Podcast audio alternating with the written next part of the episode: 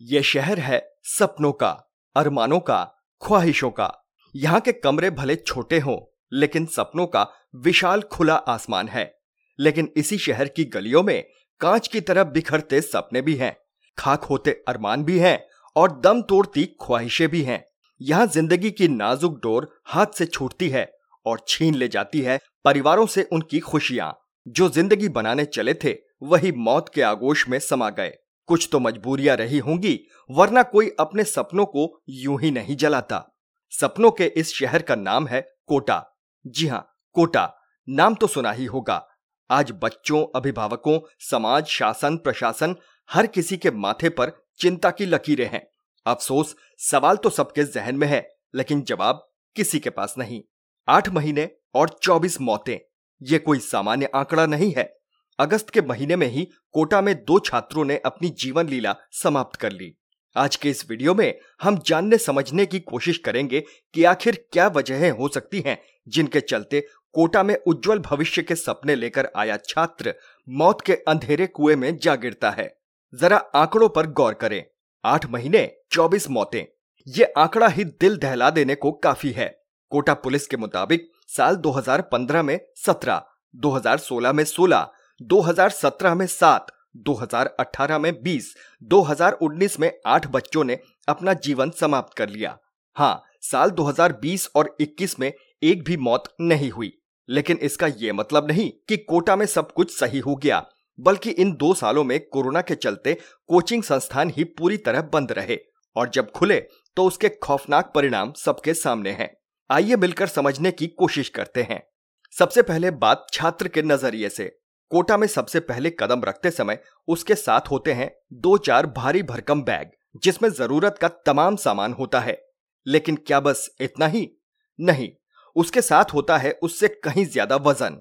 ऐसा वज़न जो दुनिया के किसी भी वज़न से ज़्यादा होता है, और ये वज़न वो खुद या ये समाज नंगी आँखों से कतई नहीं देख सकता। वज़न है उस पर लदा अपेक्षाओं का बोझ। अपेक्षा उसके माँ बाप की, अपेक्षा इस समाज की। अपेक्षा उसकी खुद की। माँ बाप जब अपने जिगर के टुकड़े को हॉस्टल में भर्ती कराकर वापस घर के लिए निकलते हैं तो उनकी आँखें अपने बच्चों से यही कह रही होती हैं कि, बेटा, कामयाब होकर ही लौटना।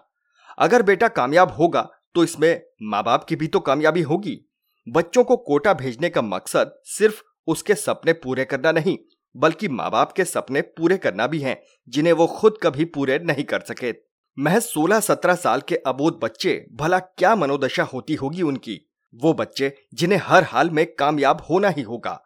नाकामयाब होने का विकल्प ही नहीं उनके पास।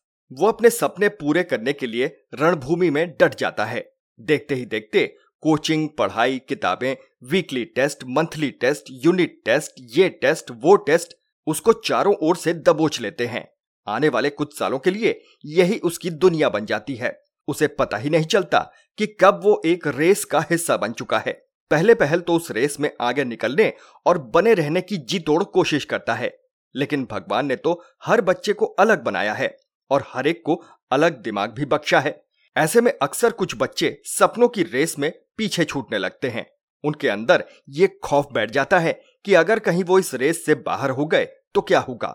समाज माँ बाप तो छोड़िए, उन्हें खुद से नज़रें मिलाने में भी डर लगने लगता है।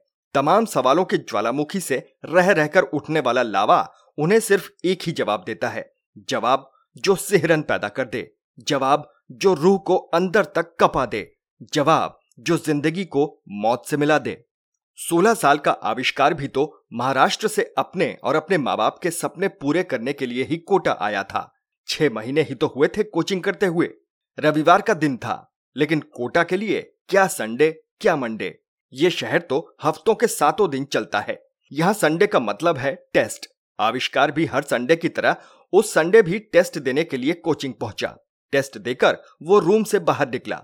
लेकिन इसके बाद वो नीचे जाने की बजाय बिल्डिंग के छठे माले पर जा पहुँचा और वहाँ से उसने अपने जीवन की आखिरी छलांग लगा दी। आविष्कार, जिसे छलांग लगानी थी जीवन में आगे बढ़ने की, अपने और माँ बाप के अरमान को पूरे करने की, करियर में बहुत ऊपर तक जाने की। आखिर वो ये आखिरी छलांग क्यों लगा बैठा? ना ये अकेला आविष्कार है और ना ये छलांग। पहले भी ऐसा होता रहा है और अगर अब भी ना चेते तो आगे भी होता रहेगा। अब बात करते हैं माँ बाप और समाज के नज़रिए से। हर माँ बाप हमेशा यही चाहता है कि उनके बच्चों के पास अच्छा करियर हो। इस चक्कर में बच्चों के अंदर बचपन से ही अपेक्षाओं के बीज बोने शुरू कर दिए जाते हैं। आज समाज में ज़बरदस्त कंपटीशन है। कंपटीशन सिर्फ़ स्कूल कोचिंग की क्लासेस में ही नहीं, बल्कि समाज में भी होता है। एक होड़ होती है, दौड़ होती है, जिसे सबको जीतना है। आज फैसले अपनी इच्छा से या बच्चों के टैलेंट के आधार पर नहीं, बल्कि समाज के अनुसार होते हैं। हम तो अपने बच्चों को कोटा भेजेंगे, क्योंकि हमारे किसी पड़ोसी ने या फिर रिश्तेदार ने अपने बच्चों को भेजा है। हम किसी से कम तो है नहीं। फिर समाज में ताल ठोक के सीना चौड़ा करके बताया जाता है कि हमारा बेटा या बेटी भी कोटा में कोचिंग कर रहा है। यकीन मानिए, बच्चों को कोटा भेजना अब समाज में एक स्टेटस सिंबल बन चुका है। आगे बढ़ने से पहले आपसे एक निवेदन, अगर आपको वीडियो पसंद आ रहा हो तो प्लीज़ इसे अभी लाइक और चैनल को सब्सक्राइब ज़रूर कर लीजिए। माँ बाप जब अपने बच्चों को कोटा छोड़ने जाते हैं तो वो खूब नसीहतें देते हैं कि बेटा खूब मन लगाकर पढ़ना, कामयाब होकर ही लौटना। लेकिन वो ये बताना भूल जाते हैं कि अगर कामयाब ना हो सके तो क्या करना? हर माँ बाप को अपने बच्चों को बताना चाहिए कि अगर फेल हो भी गए तो क्या होगा कोशिश तो की, फेल हो गए तो क्या हुआ? हम तो हैं। फेल हो गए तो क्या हुआ? अपना घर तो है। फेल हो गए तो क्या हुआ? तुम्हारे आँसू छुपाने के लिए माँ की गोद और हौसला बढ़ाने के लिए बाप का कंधा तो है।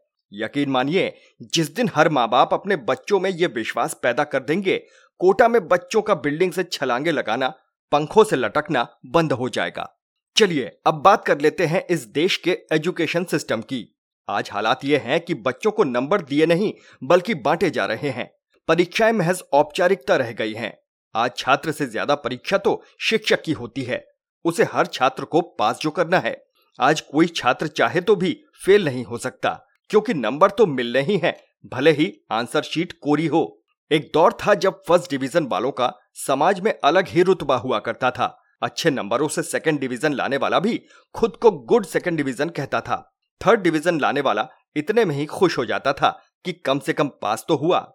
लेकिन आज ये हालत हो गई है कि फ़र्स्ट डिवीज़न की कोई वैल्यू तब तक नहीं है जब तक नंबर 80 परसेंट से ऊपर ना हो। आज हर कोई पास हो रहा है, वो भी बहुत अच्छे नंबरों से। हो सकता है हम गलत हों। लेकिन रिज़ल्ट आने पर एक बार तो खुद छात्र भी हैरान ज़रूर होता होगा, क्योंकि उसे उतने नंबर मिले होते हैं जितने लायक पेपर उसने किया ही नहीं। सारी समस्या ही यहीं से शुरू होती है। स्कूली परीक्षाओं में बढ़ रहे नंबर अब योग्यता का पैमाना नहीं, बल्कि हमारी शिक्षा व्यवस्था की दुर्दशा ही उजागर करते हैं। ये नंबर गलतफहमी की ओर ले जाते हैं। एक ऐसी गलतफहमी जो छात्र के करियर और जीवन पर भारी, बहुत भारी पड़ने जा रही होती है। बात तब गंभीर हो जाती है जब ऐसी ही गलतफहमी उसके माँ बाप को भी हो जाती है। दोनों को ही लगता है कि बच्चा बहुत टैलेंटेड है और यही गलतफहमी उन्हें करियर के चयन में गलत दिशा की ओर ले जाती है।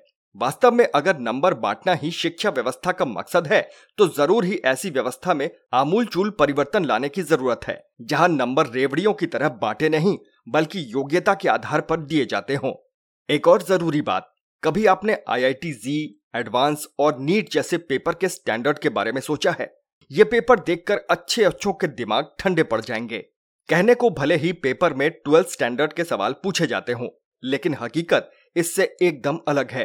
अद्भुत प्रतिभा वालों को छोड़ दिया जाए तो पढ़ने में ठीक ठाक छात्र भी बिना कोचिंग किए ऐसे सवालों का बाल भी बांका नहीं कर सकता। प्रश्न पत्र के इतने कठिन स्टैंडर्ड का आखिर क्या औचित्य हो सकता है? क्या योग्यता जांचने के लिए कठिन प्रश्न ही एकमात्र पैमाना है। क्या चीज़ों को थोड़ा सा आसान नहीं किया जा सकता? जबकि इसके तमाम फ़ायदे हैं। इससे न केवल छात्रों पर दबाव कम होगा, बल्कि कुकुरमुत्तों की तरह उगते जा रहे कोचिंग संस्थानों पर भी लगाम लग सकेगी। ज़रूरत है इन एग्ज़ाम्स का पैटर्न और सिलेबस तय करने वाले जिम्मेदारों को इस पहलू पर विचार करने की। वैसे हम बातें कितनी भी कर लें, लेकिन उनके समाधान भी हमें ही ढूँढने होंगे। छात्र माँ बाप शासन, प्रशासन अगर मिलकर अपनी जिम्मेदारियों को समझें तो कोटा में न कोई बच्चा कूदेगा और ना ही कोई बच्चा लटकेगा। यहाँ की फिजाओं में महकेगी तो सिर्फ़ सुनहरे भविष्य की सौंधी खुशबू। इस टॉपिक पर अपने विचार कमेंट बॉक्स में ज़रूर लिखिए। अगर कोटा के बारे में आपको कोई अनुभव है तो ज़रूर शेयर कीजिए। उम्मीद करते हैं यह वीडियो आपको ज़रूर पसंद आया होगा।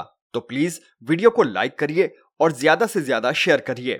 चैनल को सब्सक्राइब करके हमारा मनोबल बढ़ाइए। फिर मिलेंगे एक नए वीडियो के साथ। नमस्कार।